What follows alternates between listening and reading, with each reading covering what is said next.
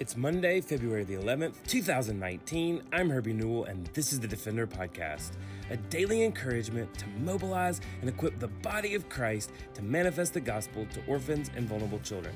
This daily podcast is a ministry of Lifeline Children's Services, and I'm coming to you from Birmingham, Alabama. Well, this is our weekly Monday Bible study and call to prayer. Today we are continuing our study on the book of Acts, and we are joined by Josh Caldwell, our Vice President of International Programs. Josh will walk us through Acts chapter 9, verses 32 through 43. We have come to a place in Acts 9 where we have just seen the conversion of Paul that Herbie talked about last week. We see in verse 31 in Acts 9:31 it says so the church throughout all Judea and Galilee and Samaria had peace and was being built up and walking in the fear of the Lord and in the comfort of the Holy Spirit it multiplied and we see this picture of the growth of the church and now we're transitioning into hearing these last few verses of chapter 9 are really talking about Peter and a personal ministry. And we're going to look today at 11 verses. Today two stories one of the story of Aeneas and one about Tabitha both involving Peter but most importantly involving Jesus and I actually love these scripture like this that are very straightforward and reminders of us of the person and the power of Christ. The person and the power of, of Jesus Christ, but also in our faith that we are to have in Jesus. Um, and through this scripture, we're going to look at is about when we see Peter's life, we've primarily seen it in more of a public ministry, ministry to the Sanhedrin and others like that. And but today we're going to see this is more of a personal act, a personal ministry of Peter. John MacArthur talks about Peter here in these verses like this and says they are apparent in what he does, that he is a great teacher by example, and here he teaches us the marks of personal ministry. Now he wasn't always preaching to crowds, he got involved with the people. He got involved on a one on one basis, and this is exciting. And this is a thing that all of us, even particular me, need to be constantly aware of that it's not enough to be involved with large crowds, but to be involved one on one. I think this is a really great. Um, that, that's great from John MacArthur to, to really help us see that you're right. We need to be involved in one on one ministry wherever we are, whatever place in life we are. If you're listening to this today and you're adoptive families and or foster families or your own staff at a local church or we are partnering together in some way um, that one-on-one ministry small group discipleship ministry is really important. And so let's read our text today acts 9 32 through 43 we will see these stories individually and we will talk about them. So acts 9 32 through 43 now as peter went here and there among them all he came down also to the saints who lived at lydda there he found a man named Aeneas, bedridden for eight years, who was paralyzed. And Peter said to him, Aeneas, just Jesus Christ heals you. Christ, rise and make your bed. And immediately he rose. And all the residents of Lydda and Sharon saw him, and they turned to the Lord. Verse 36 now there was in Joppa a disciple named Tabitha, which translated means Dorcas.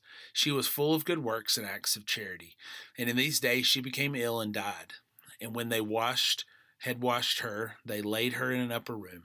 Since Lydda was near Joppa, the disciples, hearing that Peter was there, sent two men to him, urging him, Please come to us without delay. So Peter rose and went with them.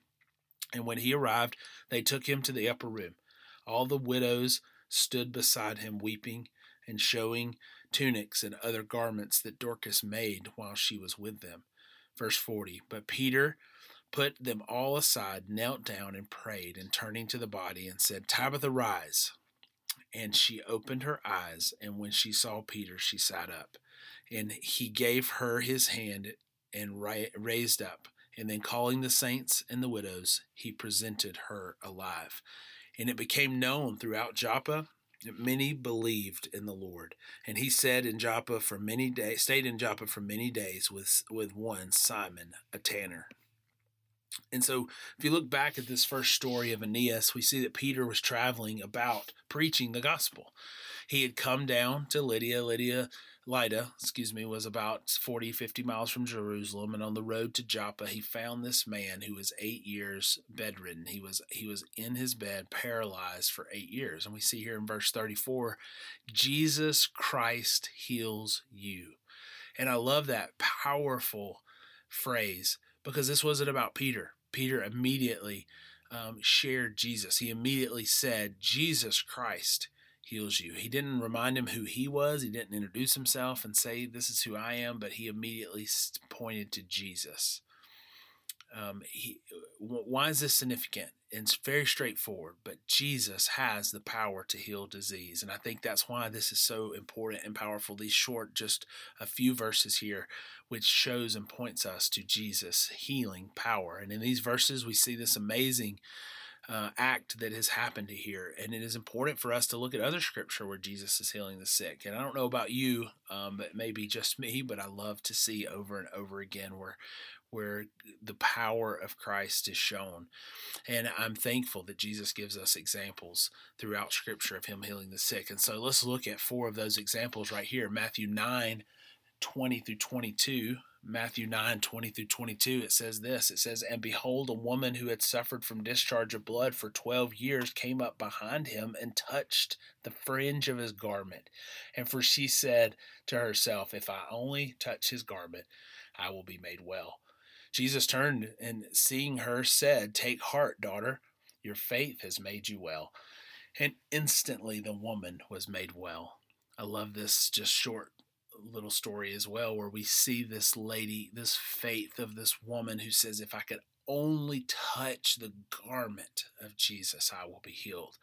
And Jesus turns to her and says, Because of her faith in him, she was healed. Next, let's look at Matthew 9 27 through 31. And Jesus passed on from there. Two men, two blind men, followed him, crying aloud, Have mercy on us, son of David. When he entered the house, the blind men came to him, and Jesus said to them, Do you believe that I am able to do this? And they said to him, Yes, Lord. Then he touched their eyes, saying, According to your faith, be it done to you. And their eyes were opened, and Jesus sternly warned them, See that no one knows about it. But they went away and spread his fame throughout all the districts. Matthew 9, 27 through 31. Again, faith was involved. According to your faith, it will be done. Let's look at two more examples. Mark 2, 9 through 12. Mark 2, 9 through 12, which is easier to say to the paralytic, Your sons, your sins are forgiven, or to say, Rise, take up your bed and walk. But that you may know that the Son of Man has the authority on earth to forgive sins, he said to the paralytic, I say to you, Rise, pick up your bed, and go home. He said, He, he rose immediately and picked up his bed and went out before them all. And they were all amazed and glorified God, saying, We never saw anything like this. And then the last example is Luke for us today is Luke 17, 12 through 16. And as he entered a village, he went by he he was met by 10 lepers who stood at a distance and lifted up their voices saying Jesus master have mercy on us when he saw them, he said to them, Go and show yourselves to the priest. And as they went, they were cleansed. Then one of them, when he saw that he was healed, turned back, praising God, and with a louder voice, and he fell on his face at Jesus' feet, giving thanks to him. Now he was a Samaritan. All four of these examples and the one that we see today are just awesome pictures of the power of Jesus healing his attention in all of these uh, are turned to the next life. These are pictures of not just Jesus' healing of the physical, but also healing of them because of their faith, their salvation in Him. And oftentimes here on earth, we are praying for a physical healing. We are wanting to see a physical healing with someone. And oftentimes the Lord turns our attention toward a healing that will be in heaven. Uh, my mom was diagnosed with cancer in May or June, May June of 2016, and we prayed for healing. We prayed extensively for physical healing here on earth. We prayed that the Lord would one day we would show up at the doctor and the mass that was on her lungs would be gone. that she would no longer have cancer. We trusted and believed um, that God would do that, and we we believed. My mom believed, and we and we trusted that that we knew that the power to heal was in the hands of Christ. And our attention, when we do not see physical healing, was to be turned to heaven. My mom passed away about six months later, and I remember all throughout that her pointing us to God and pointing us to His power through that. And I remember a friend, um, as I was grieving and talking with this through with a friend and hearing um, just wise words that um, the healing that I had prayed for did happen. The healing that I had prayed for did happen, and it was a healing that came in the form of my mom being completely healed in heaven with her Lord and her Savior. And I think our response um, as, as a response that we see if we look back here at our text today uh, in Acts 9 and we see 935 and it says they saw him and they turned to the Lord. And I think when we are in situations where we are asking for healing, I really think that is our response is to turn to the Lord. And so I just encourage you today that if you're in a in a place where you're praying for healing and you're wanting to see the Lord heal physically, we are to turn to the Lord and have faith in him. So we, we move on to these next parts of Scripture. We just saw that Jesus has the power to heal, He has the power over disease. And now let's look at verses 36 through 43, where He has the power over death. Now, there was in Joppa a disciple named Tabitha. So we see that Tabitha, translated means Dorcas, she fell ill here and died. And Luke gives us some insight about her. He gives us some insight right here in this first verse and says that she was full of good works and acts of charity.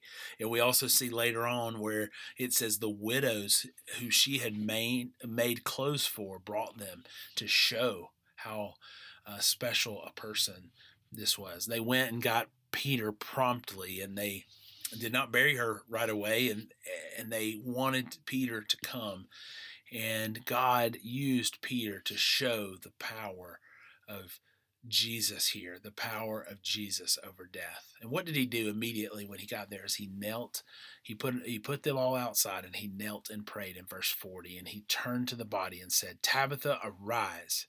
And she opened her eyes and we saw she saw Peter and she sat up, and he gave her his hand and raised her up.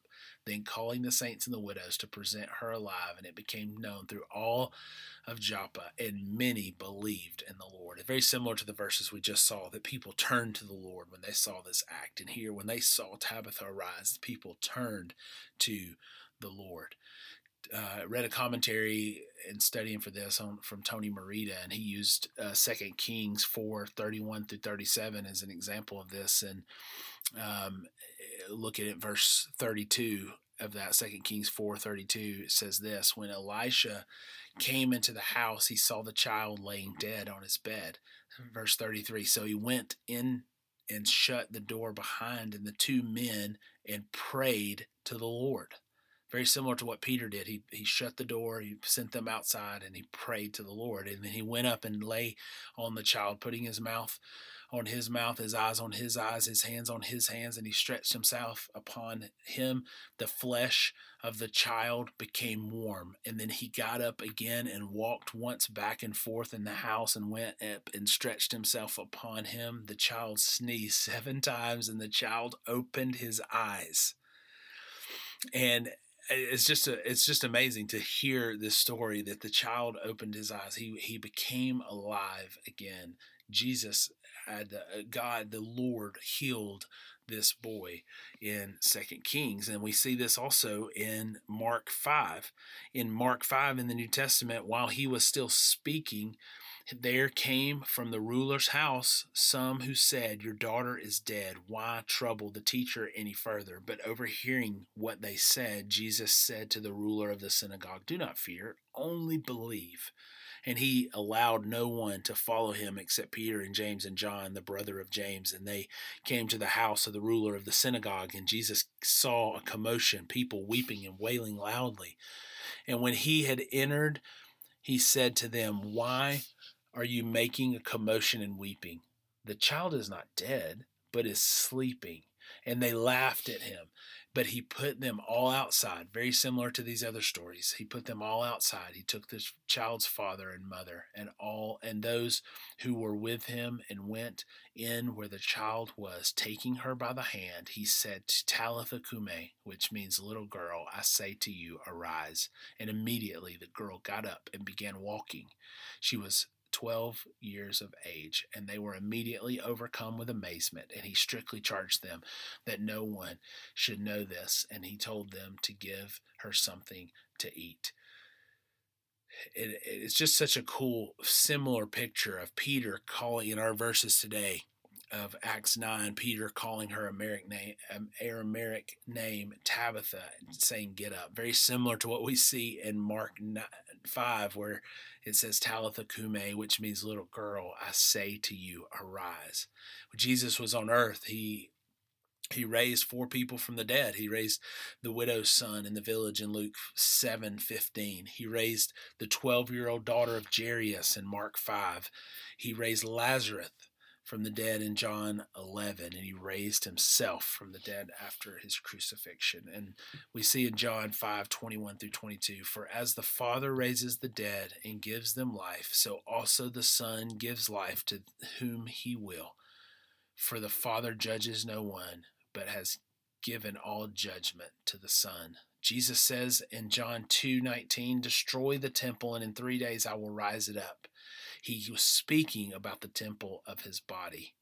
Destroy this body, and in three days I will rise it up. And he did. Jesus has the power over disease, as we see with Aeneas. He has the power over death, as we see with Tabitha.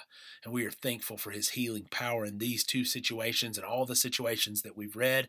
But we are most thankful for his supreme power to conquer death himself and raise from the from the grave so that he would be alive today um, and on the throne.